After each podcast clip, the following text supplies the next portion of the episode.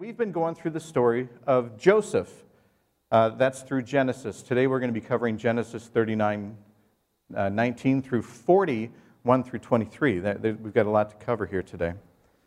Uh, as we left Joseph, he had been, uh, a little bit of a recap, his, his brothers uh, did not like him because he was basically different than they were. Uh, they liked to kind of horse around and do things, and they were not really trustworthy or anything like that. He was kind of mature beyond his days, and he was um, uh, a person of great compassion, and uh, they saw that as a threat, and so they um, continued to bully him and to, to talk uh, uh, poorly about him, and that festered and that grew and that hatred grew so much that it actually made sense to them uh, you know, when we let something fester and we let something grow, especially hatred, uh, we can start to rationalize it so much to where uh, we can almost justify it in our, in, our, in our minds.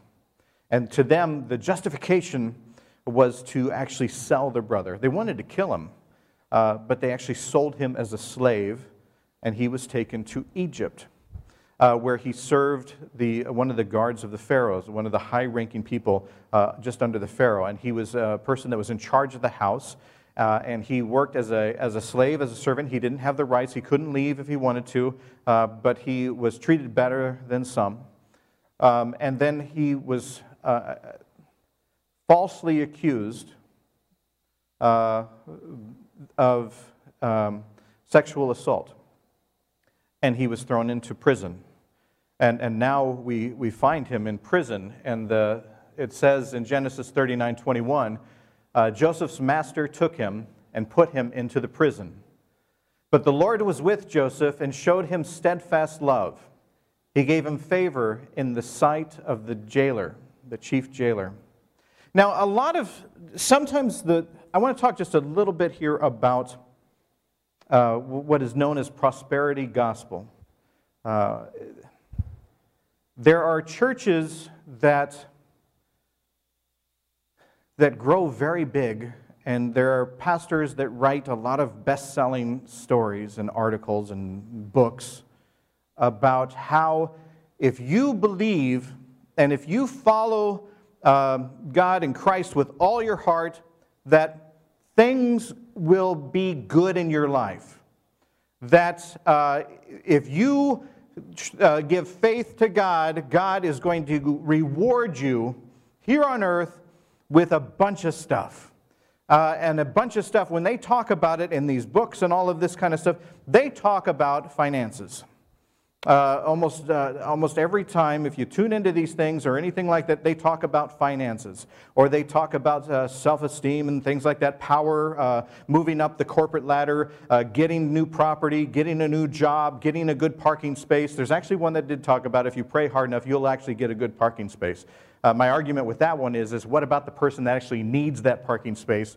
Uh, if you're praying to, to, to get in the front of the line, what about the people that need to be in the front of the line before you? Um, Self centeredness is what prosperity gospel really teaches at the base, and the core of it is self centeredness.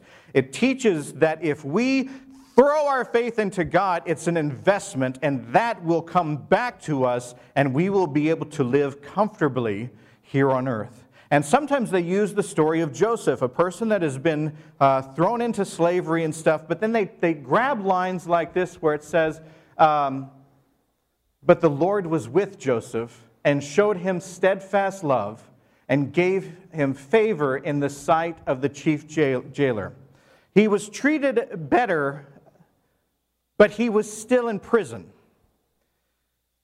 There are times when we as Christians, just like every person on the planet, will be challenged, will be uncomfortable, and at times we will go through tragedies and we will go through things that do not seem like we're going to make it through. That still means that God is with us. That is what prosperity gospel doesn't want you to hear. If the people that are on the TV in these mega churches and doing all of this kind of stuff and teaching about how uh, it's right to, um, uh, to, to uh, put your faith in God as an investment because you're going to get that house that you wanted. And if you don't get that house, or if you actually get that disease, they tell you that you did not have enough faith. That is harmful. That is harmful, and it is not, it is not biblical. That's not why we believe in Christ. That's not why we became Christians. We do not become Christians so that we get something in return of finances or material goods. We give our faith to God because God is God. And the magic thing is, is yes, we're going to find that we do get something in return.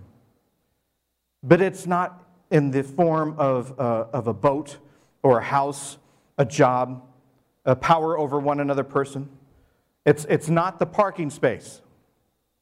It's not the temperamental things. It's not the, the things like this.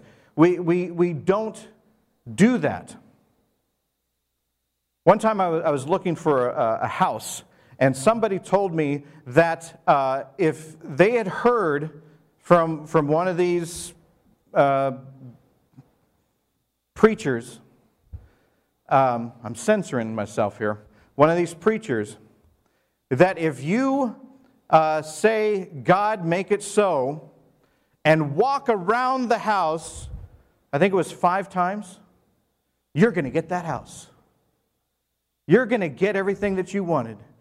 And if it's a house, if it's a car, if it's a boat, if it's a job, all you got to do is walk around and say God is this and stuff and God do this and things like that and order God around and tell God what you want and all of this kind of stuff and boom, the things that you want here on earth, that's going to be yours.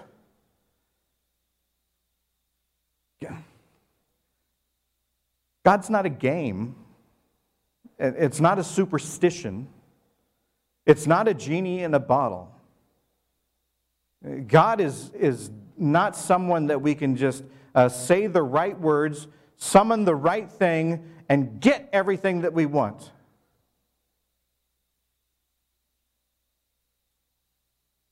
But we do get something bigger than that. We do get something much more than the things that we think that we want. Sometimes we're not comfortable, and Joseph was not comfortable. Joseph was far from comfortable. Joseph, every day that he was serving in the, the master's house, and every day that he was serving in the prison, he was grieving. He was missing his family. He was missing his father. He didn't know if his father was even still alive or whether he was dead. He had been ripped from his home and sold as a slave.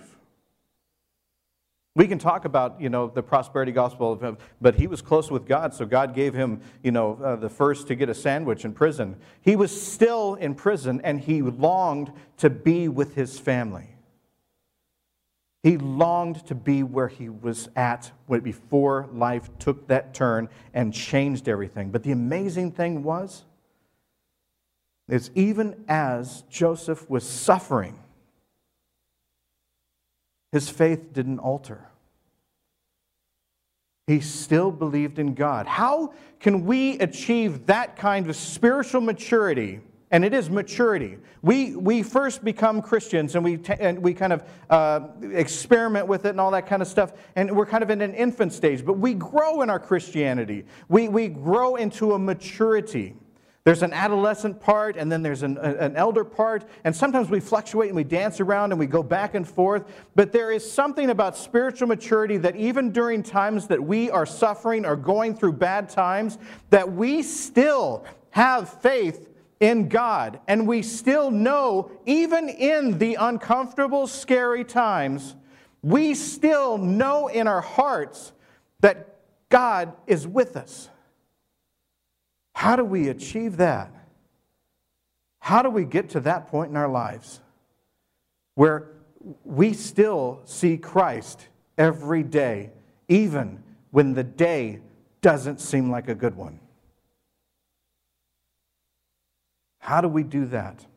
What do you do when bad things happen to you? Where's your faith in that? As we continue with the story of Joseph, it says, sometime after this, Joseph had been in prison for some time. And as we know, when the Bible says sometime, that usually means a long time. That usually means that he's been there for a while now.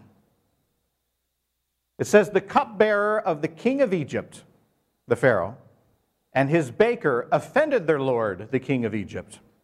Cupbearer and the uh, baker were uh, uh, they were positions, again, high positions within the Pharaoh's home. Uh, the cupbearer, you could actually call, uh, was like a, a, a butler, a, a very, uh, not a servant, but a, highly, um, a, treated well uh, butler. And the baker was like the chef.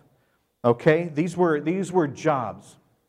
The Pharaoh was angry with his two officers, and he put them in custody in the prison where Joseph was confined. So these guys somehow had everything that they wanted. They had the dream job, and suddenly they did something. The Bible not make, does not make that clear. They did something that upset the Pharaoh, and they were put into prison. Now, if everything that they did in their life was identified by the position that they had, all had been lost. If the faith that they had was only in the material goods and in the Pharaoh himself, suddenly everything was gone. The faith that they had, the fragile faith that they had into the stuff, into the power, into the materialness, gone. And they had trouble making it in this prison. They had sleepless nights. They, they had their only defining grace was to get back into the Pharaoh's good side and to get their power once again. And at times they had dreams. Now, we've talked about this before when we talked about the early part of Joseph, about how dreams were challenges, and, and people would interpret dreams and they would talk about dreams. And many people would feel that dreams was, were, were prophetic, were a, a um, uh, well, sometimes they're, they're exactly that now. When you have a dream and there's something that you dream and you wake up and you think, this is something I obviously need to address in my life. This is something I obviously am, am, am having trouble with. Or this is something that I need to talk about.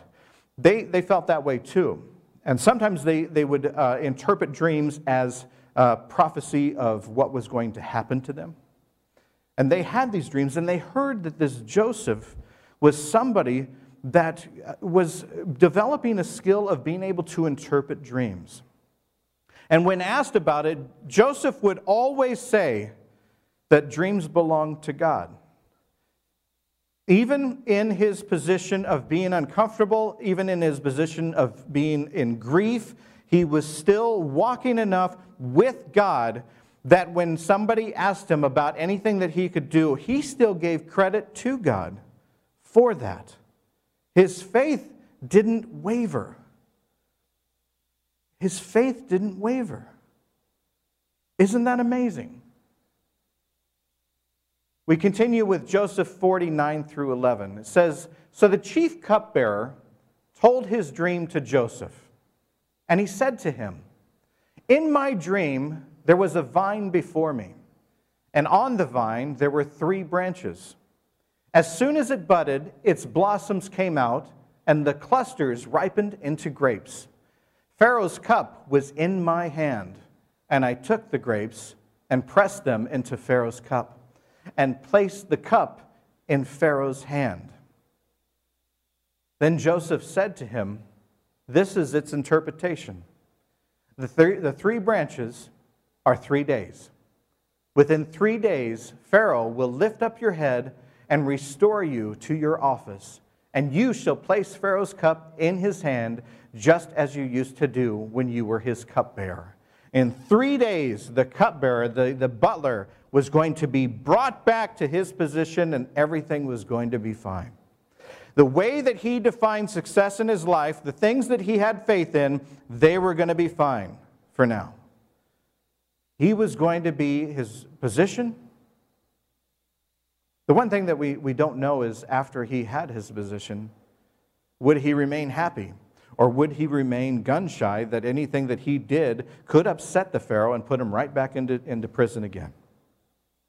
All we know uh, in this story is that Joseph interpreted the dream that in three days he would be restored back to his job.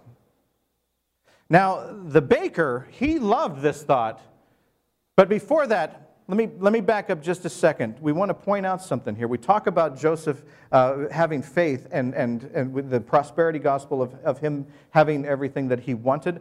Uh, if he had everything that he wanted, remember, he wouldn't be saying this. He said in Genesis 40 to the, to the cupbearer, Remember me when it is well with you. In other words, when you get out of here in three, three days, please remember me. Please do me the kindness to make mention of me to the Pharaoh and so get me out of this place. We're reminded again that Joseph is not a happy person. Joseph is uh, in the eyes of God and all of this in favor with God and all this stuff, but Joseph is miserable. Joseph is in prison.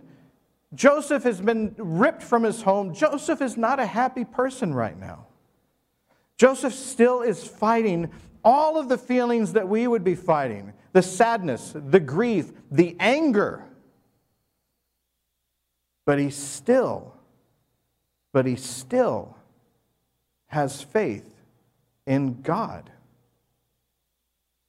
The cupbearer has taken this and is celebrating because he gets in three days He's got a little sense of freedom there. But the baker, he wants to know what happened to his dream. When the chief baker saw that, the interpretation was favorable. He said to Joseph, I also had a dream. There were three cake baskets on my head. And it's a weird place to put them. And in the uppermost basket, there were all sorts of baked food for Pharaoh. But the birds were eating it out of the basket on my head. And Joseph answered this, and uh, this is the interpretation. The three baskets are three days. Within three days, Pharaoh will lift up your head from you and hang you on a pole, and the birds will eat the flesh from you. Yikes. One person gets everything that they wanted, the other person, yikes. That's not the news you really want to hear, is it? Now, what happens to the faith that they have? If their faith is only on the things that they see, the things that they can touch, the power that they can grab, the material goods that they can get, what defines them? What are they feeling now? The cupbearer, everything is, is good. But the baker, yikes. Those are some sleepless nights he's going to have. And as we see on the third day, which was Pharaoh's birthday, ah, happy birthday, Pharaoh. He restored the chief cupbearer into his cupbearing, but the chief baker he hanged, just as Joseph had interpreted to them.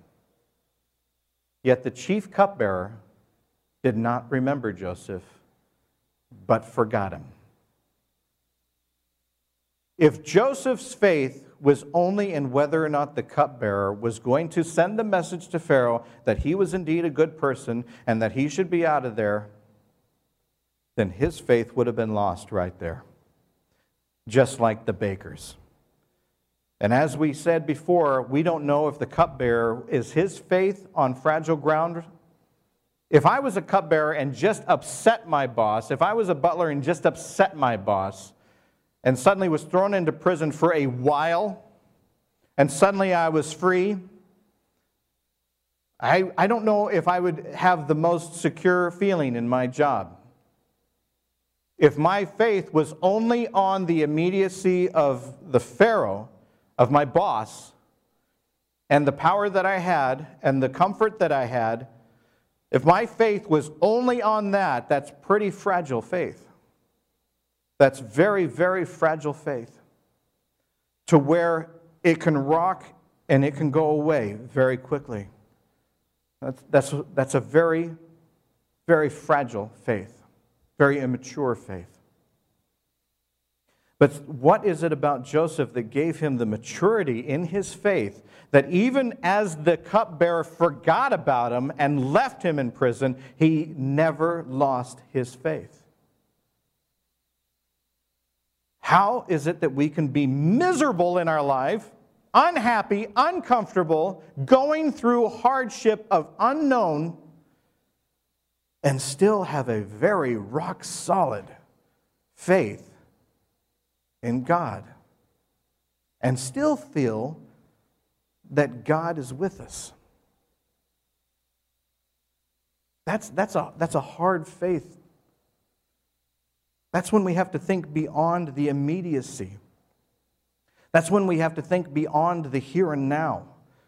That's, that's when we have to use our vision of what we are doing. Is our goal in life to get. Is that, is that what defines our faith? If I believe, then I get. Or is our goal in life much deeper than that? Is it more? Is it more? You know, it's, it's, uh, it's Valentine's Day. Happy, happy Valentine's Day, honey. That's my wife right over there. I, I didn't get you a gift. Um, sorry, but happy Valentine's Day. There's, uh, there's a person called Saint Valentine. And actually, uh, there's, uh, there's some things that are known about him and some things that aren't. Believe it or not, there, there has been arguments over time of whether or not St. Valentine was one person or actually two people. The message of St. Valentine was that he, that, uh, he or they were um, religious people they were Christians in the early days of Christianity. And what he would do is he would marry people who wanted to be married. But the way that he was doing it was illegal at the time. He didn't have the right to marry the people, and so he would try to go around that and marry people. There was an argument of whether or not he was not allowed to marry because that was the job of like a, a, someone higher up in the church. There's also argument of historians say that he would marry people so that the men uh, would get out of being basically drafted into war. But whatever the case, the marriages that he was officiating were considered illegal. Now, it would be easy for him to say, you know, I just want to be comfortable in my life. I just want the things. I, I got a pretty good job right here. I, I got a long uh, beard. I'm able to wear this kind of stuff here, and there's this constant ring around my head. That's kind of fun. I could just sit back and just enjoy life like this, and I'm not to, I'm not going to touch the things that could lead to uncomfortness or uncomfortableness or unsettlement in my life. But St. Valentine uh, he knew that people needed him. He knew that people were in love for one reason or another, that uh, it might get them out of war or it might, uh, they had to come to him for another reason or anything like that. He knew that what he was doing was an act of love. And for that moment, it wasn't about him. And so they killed him. Imagine having that much faith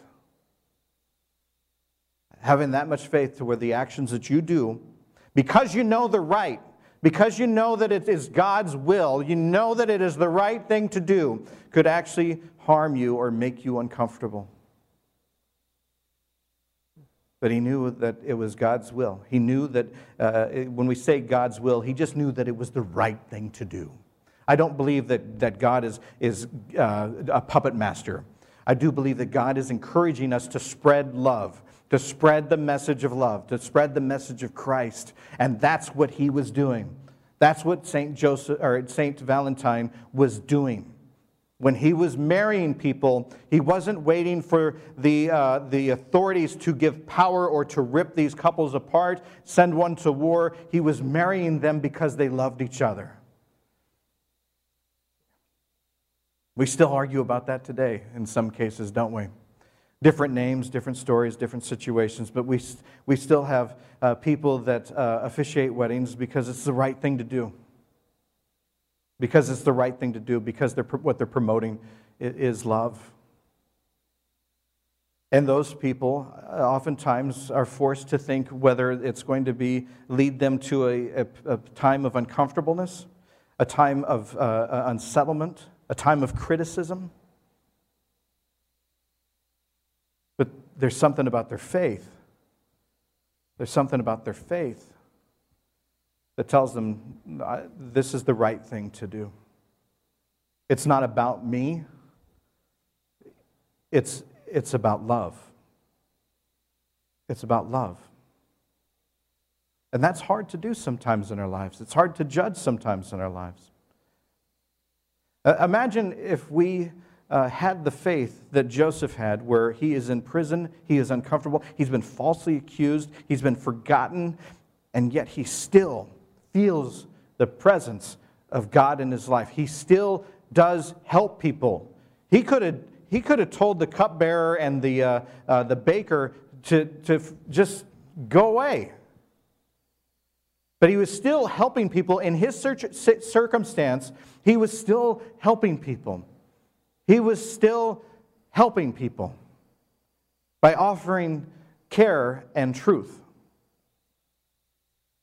Uh, St. Valentine, whether it was one person or two people, were, were still doing that, knowing that th- the outcome could injure them. They knew that God was with them. And they continued to do things, whether it made them uncomfortable or not, because it was the right thing to do. There was a spiritual maturity about this. Oftentimes, we look at our lives as, as the here and now. We, we, we look at our lives, what if we looked at our lives as we did a train track? where, where each one of these, what do we call them? What are these lines here? The, the boards, the wood, the, the railroad ties. Yes, thank you, Will, you masterful man. The, the railroad ties, if every one of those railroad ties was a moment or a day in our life, and when we look to the future, we cannot see how far it goes. We cannot see what is beyond the trees on the tracks that we are on. Now, I'm, I'm talking about something that is far beyond the, the job that you're going to get, or the boat that you're going to buy, or the parking space that you're going to achieve. I'm, I'm talking about something that, that is a lot longer than that. What I'm talking about is eternity. I was, I was asked the other day whether or not I believed in heaven. I do. I really do. And I believe that our purpose here on life is far beyond anything that we can see here and now.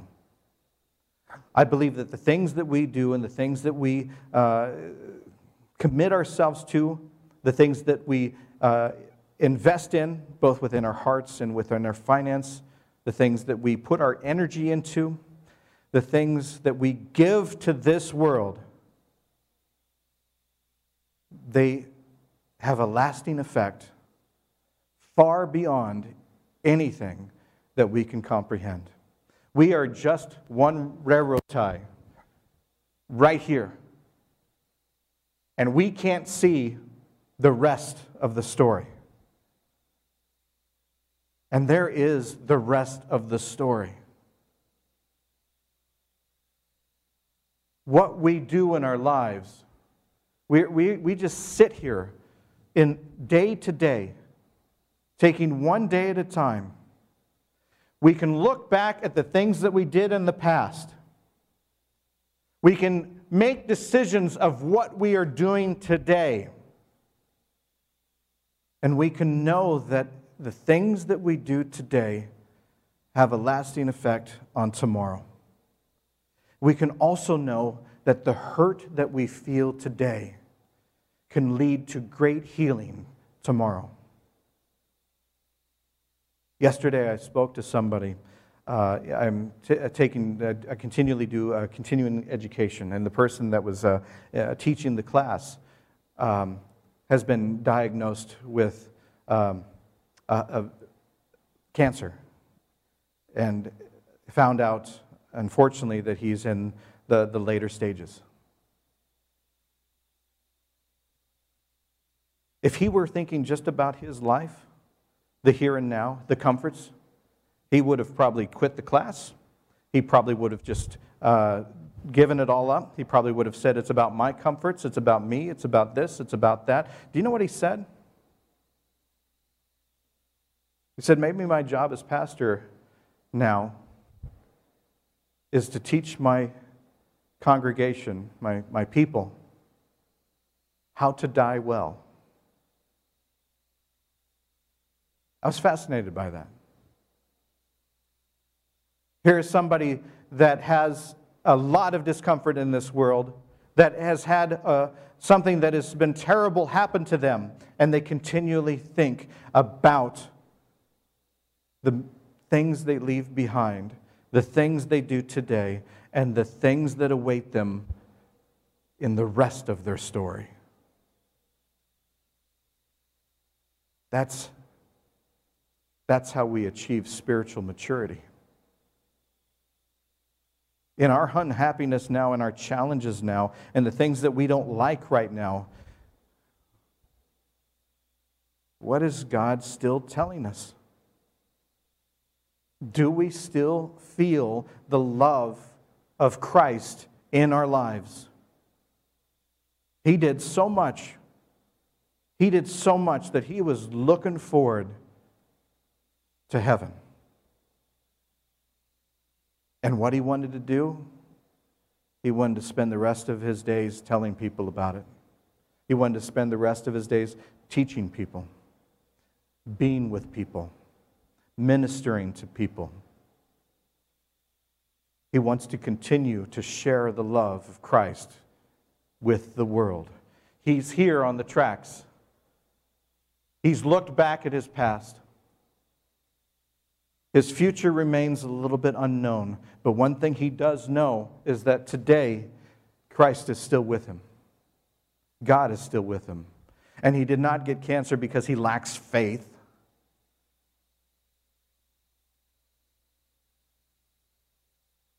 God is with him. Christ is with him. And Christ is with you. What are you going to do today with the challenges you face? Would you pray with me? Gracious God, there is so much mystery in you there is so much unknown. Let us live today as, it is, as if it is the first day of our life and the last. Let us focus on the things that truly matter. Let us look around us and see what energy are we putting forth and where are we putting our energy to?